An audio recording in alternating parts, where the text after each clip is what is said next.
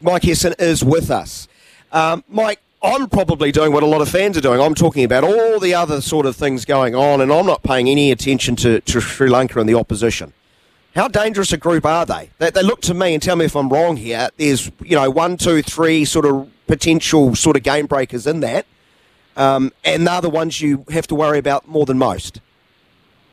Yeah, I think from a betting perspective, they're, they're dangerous. I mean, they've actually shown both sides, haven't they? They've got 360 or whatever, and they've been bowled out for 50. So they've they've shown they're capable of both.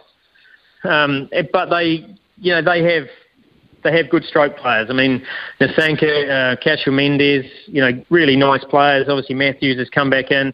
Um, Asalanka is a is a high quality sort of left hand ball striker in the middle.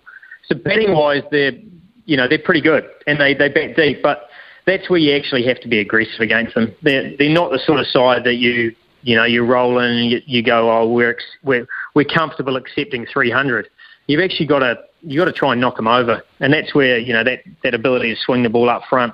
Um, and then when Lockie comes in, the ability to, to set aggressive sort of short ball plans is going to be important. Um, because they're, like I said, if you just run up and, and sort of bowl and, and are quite accepting of what you're going to get, they will get a decent score. And then you are under pressure, obviously, in a, in a knockout game. So um, yeah, I, I, think we've got to take that aggressive route, even though, you know, Bangalore won't offer us a huge amount, but I think there's enough skill in that bowling attack to, you know, set some attacking fields and, and, and be aggressive against them.